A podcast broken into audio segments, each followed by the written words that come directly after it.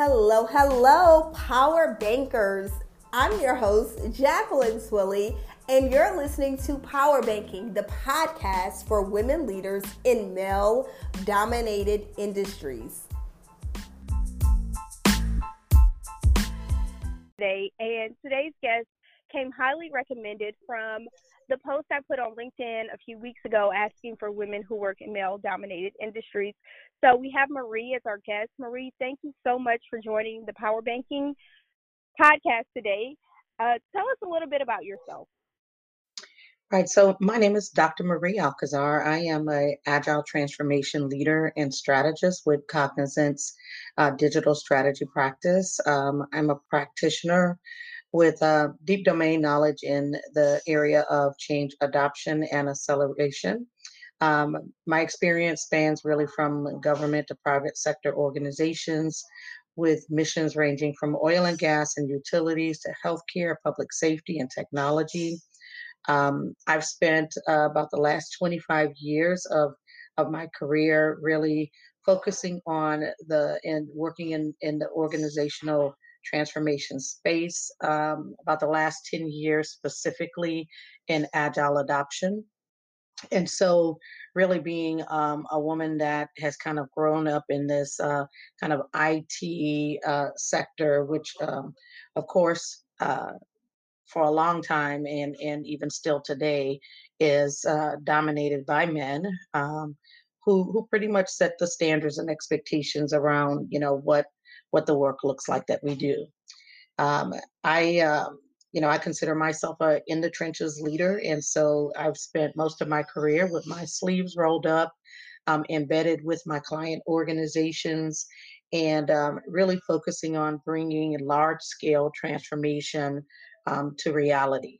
So um, I have a doctor of management and organizational leadership from the University of Phoenix School of Advanced Studies. I'm also a SAFe program consultant, a release trained engineer, certified scrum master, and design thinking coach. So that sounds like a, a mouthful, but um, I think that it is actually reflective of the work that I did with my doctoral dissertation, which was around the strategies for the advancement of African American women leaders. Okay. And so in that research, um, what I was able to validate is that as women leaders and, and um, women leaders of color, that we have to be the whole ball of wax. We have to deliver the whole package, right? And so, right. with that, you know, I've you know spent um, the the the later part of, of my career really focusing on um, honing my skills, having the credentials that would um, back up my position, right? That would be enlightening enough that would allow me to take an objective approach to the work that I do and you know and come out on the other side with solutions that that actually deliver value. So that's kind of the space that i work in. Um, let me just pause for a minute and and give you an opportunity to ask questions. Well it's so phenomenal and i thank you for being thorough in that if we could just go back to a little bit of the beginning of what you said, how you kind of over your 20 years plus in this industry, you've grown up in male dominated industries and you're highly successful. Your LinkedIn profile is phenomenal. Can you walk us through what it was like when you first started your career coming up in this space that was the standards were set by men? How did you find your success as a young professional woman? Right. So, you know, I've always been a people person, and um, you know, I I get a lot of energy uh, from working with people.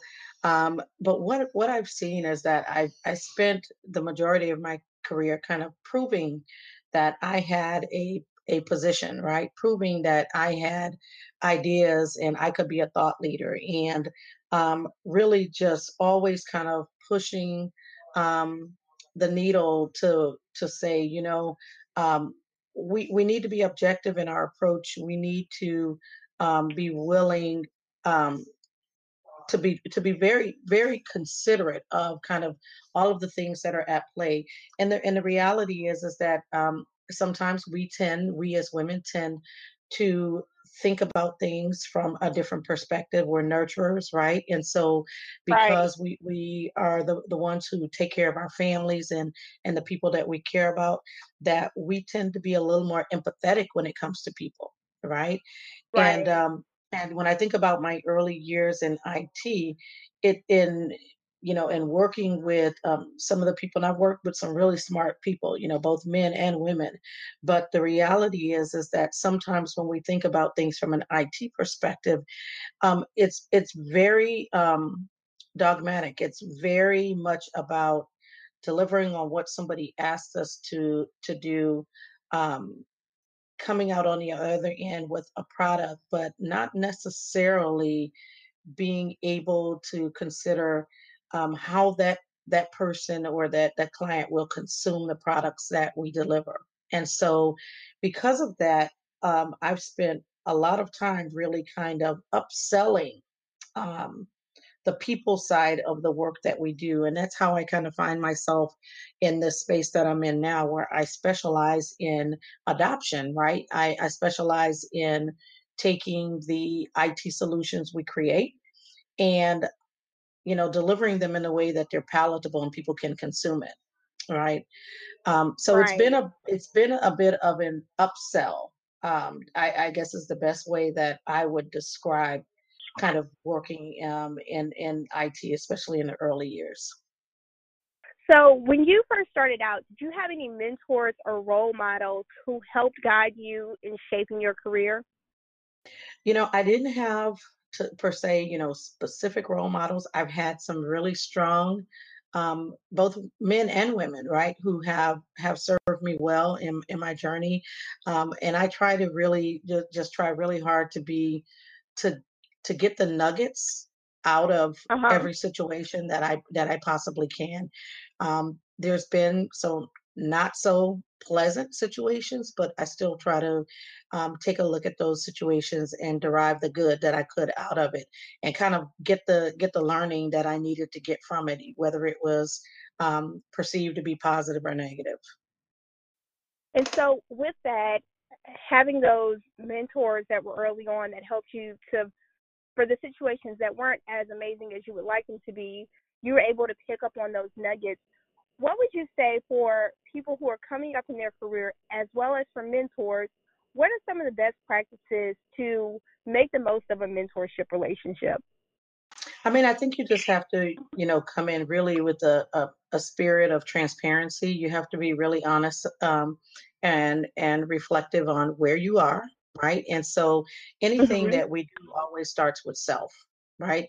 Understanding right. who who you are, where you are, um, recognizing um, you know what you're really good at, what what makes you happy, those things that you enjoy doing, and then also understanding where the opportunities for growth are right? And um, you know as i think about mentoring i think that one of the people that um, has been most influential in my life and it actually was kind of the later half of my career was um, dr jackie colbert. So dr colbert is um, her and i were peer mentors for each other in our doctoral programs. We we met okay. Um, and at the very beginning of our programs we just really had um, really good synergy. We we understood each other and kind of where we were in our journeys um, and had an appreciation for our, our, past our experience right? And so we we really came um, came together in a way that supported us throughout our entire journey and still we still continue to mentor and support each other as peers today right?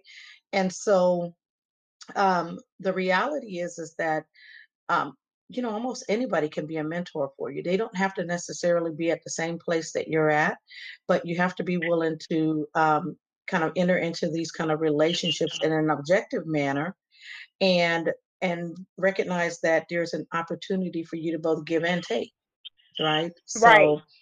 and and so it requires that person on the other end to also be at a level of maturity that they can appreciate those kind of give take relationships I appreciate that and I agree 100%. One of the things that you said a few moments ago that really stuck out to me is how you have awesome men and women, although your industry is male dominated, you were really able to connect with a peer mentor.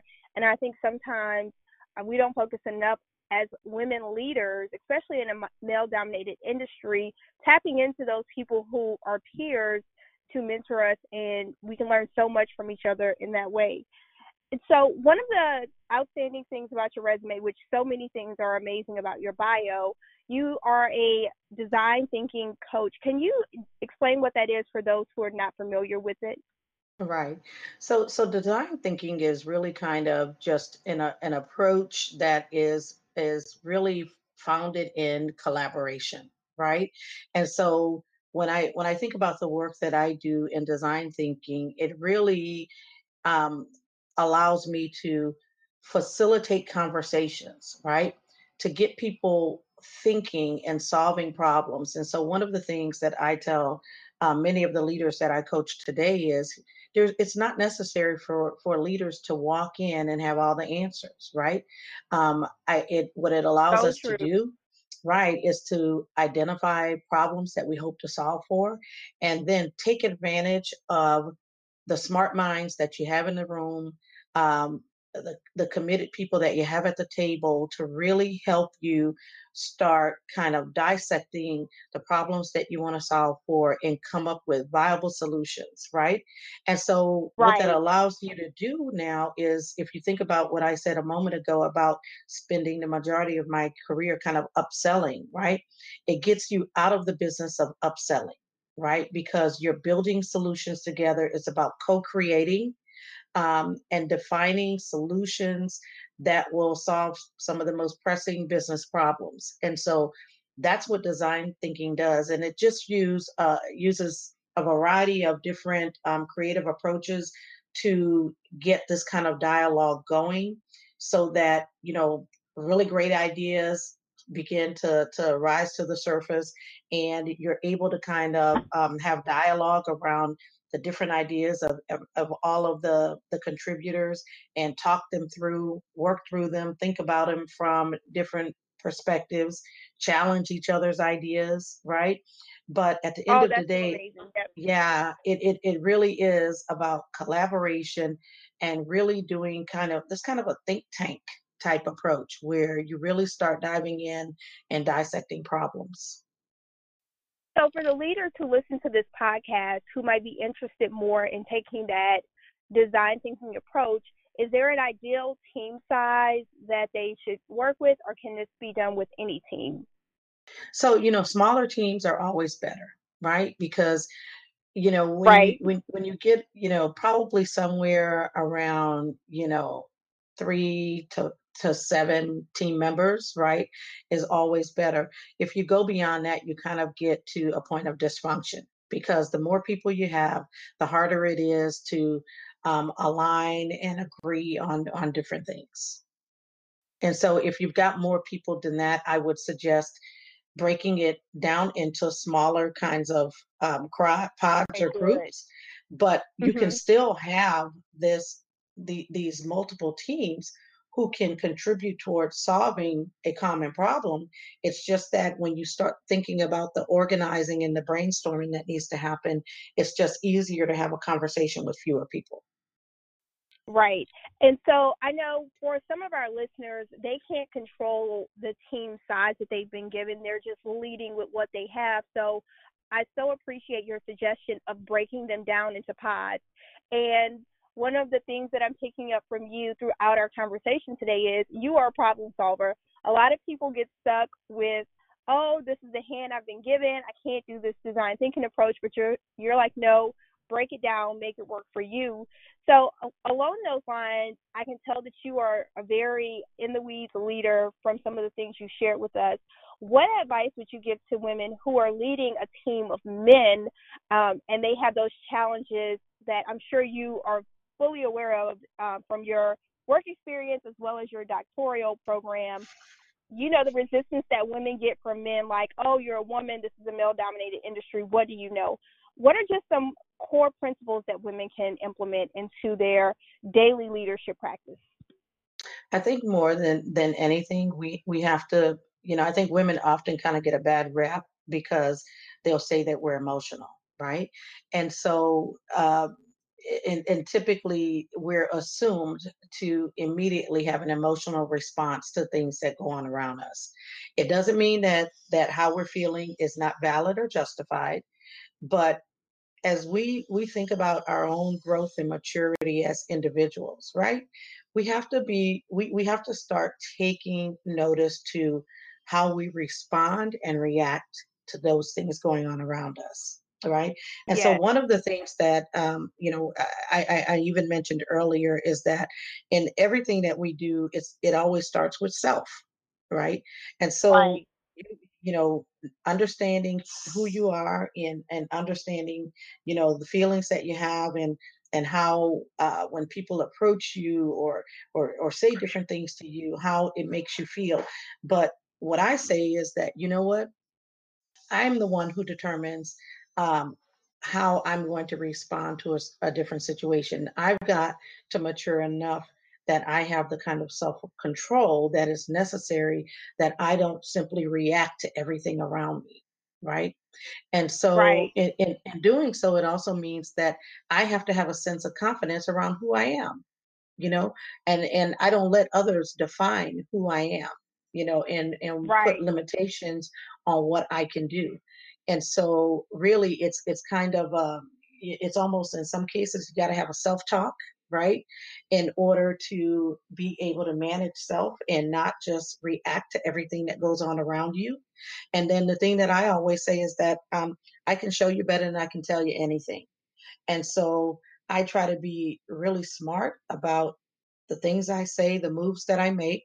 I try to be very intentional in my actions and um, and so what I've learned to do um, over time is to really exercise self control. Okay.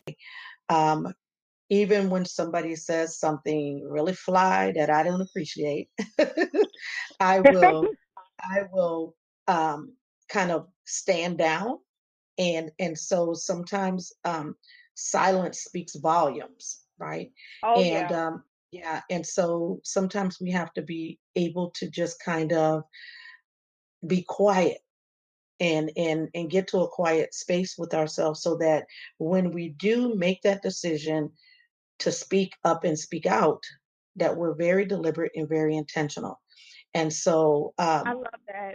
yeah and so that's kind of what i've learned to do even when um when i get put in some of these difficult situations i begin to slow down right? And so um, there may be a, a very brief delay in me responding so that I can be thoughtful that the words that are about to come out of my mouth, I really am intentional and, and they and they mean something, right? I'm not just uh, upset and and operating or, or re- responding in an emotional fashion so that my message becomes diluted or lost, right?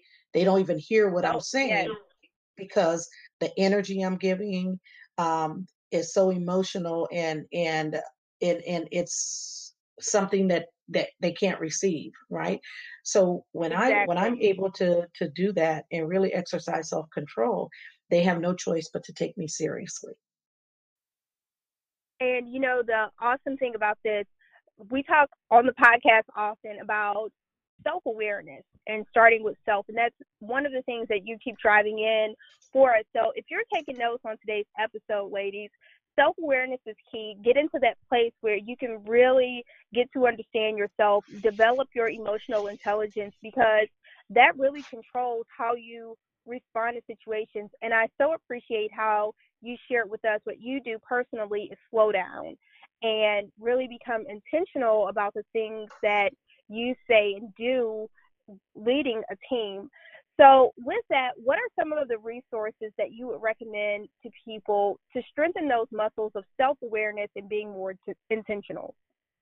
So, so one of the things that um, that I often in, encourage um, leaders and those that I work with to do is, uh, and and I do it myself, is I practice mindfulness. Right, um, I I focus on on really uh, being deliberate about what I put my energy into.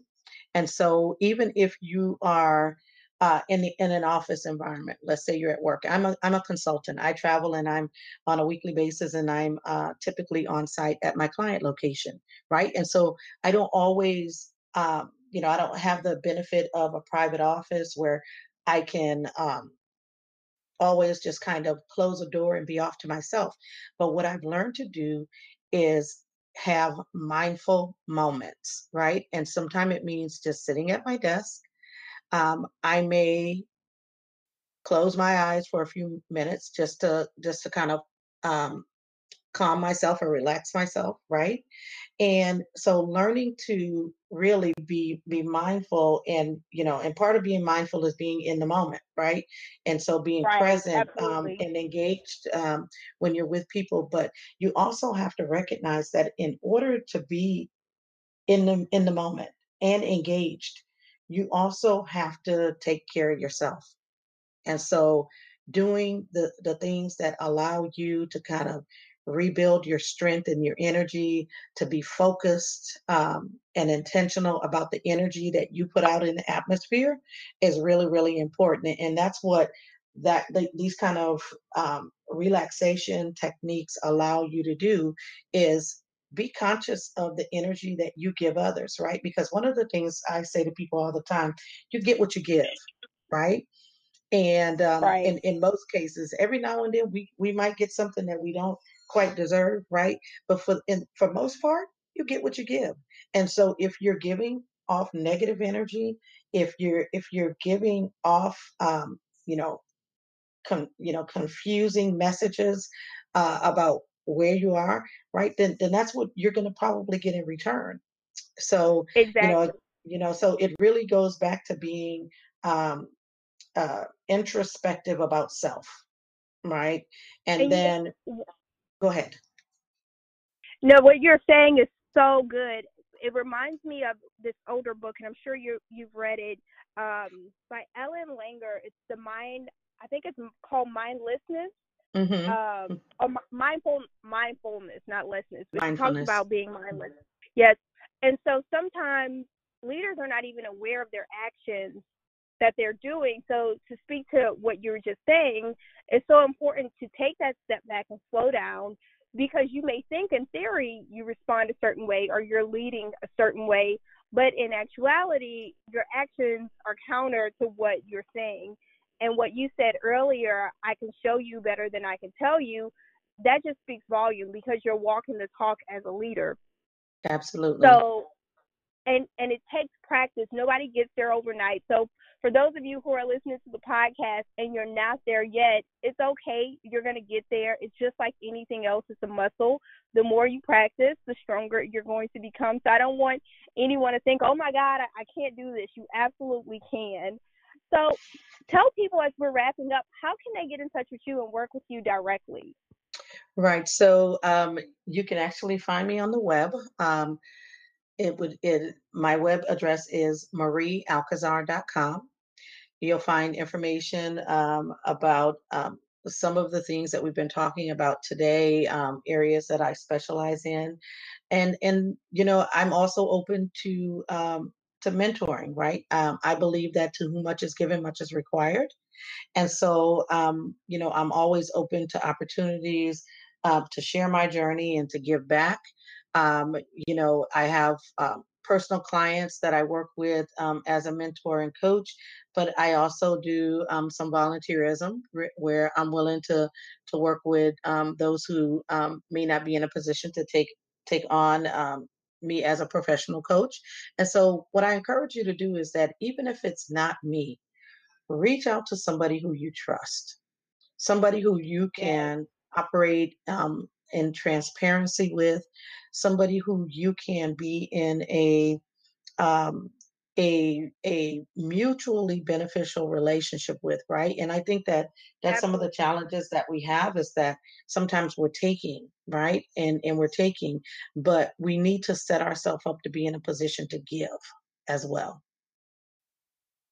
So so true. I listened to uh, Dr. Eric Thomas podcast, and he just did a whole episode on that. Sometimes we're taking, and we have to be intentional and find ways to give.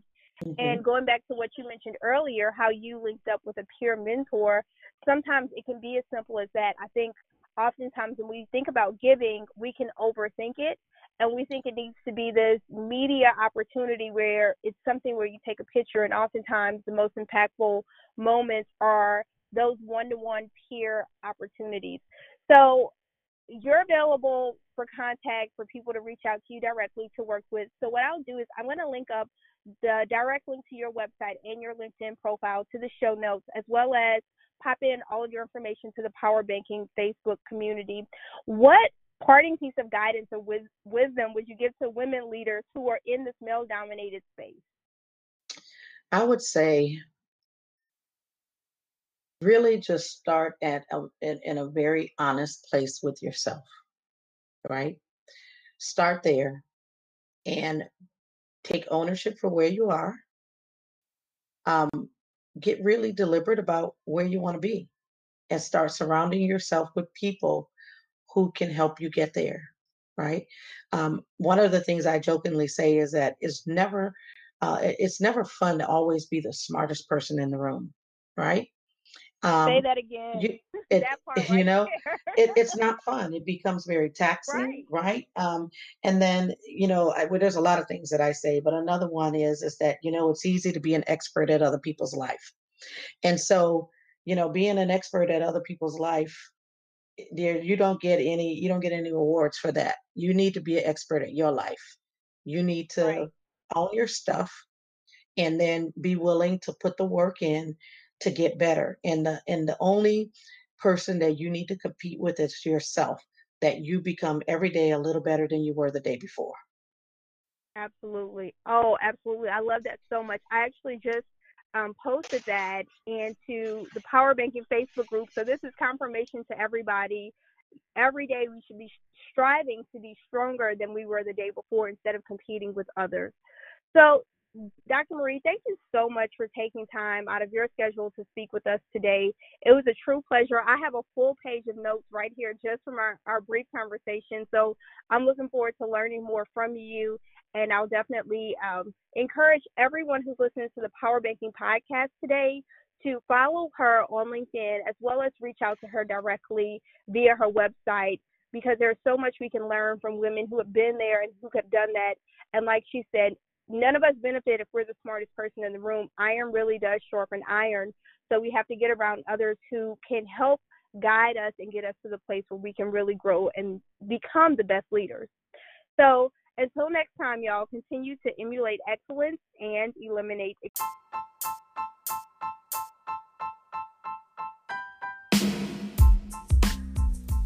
Real quick before we go, if something in this episode resonated with you, let me know. Hop on LinkedIn and just let me know what part really connected to you. Give us a screenshot of you listening. Would truly appreciate that, as well as a five star rating and a review. If you thought it was four stars, go ahead, do that too. All right, y'all. Until next time, continue to emulate excellence and eliminate excuses.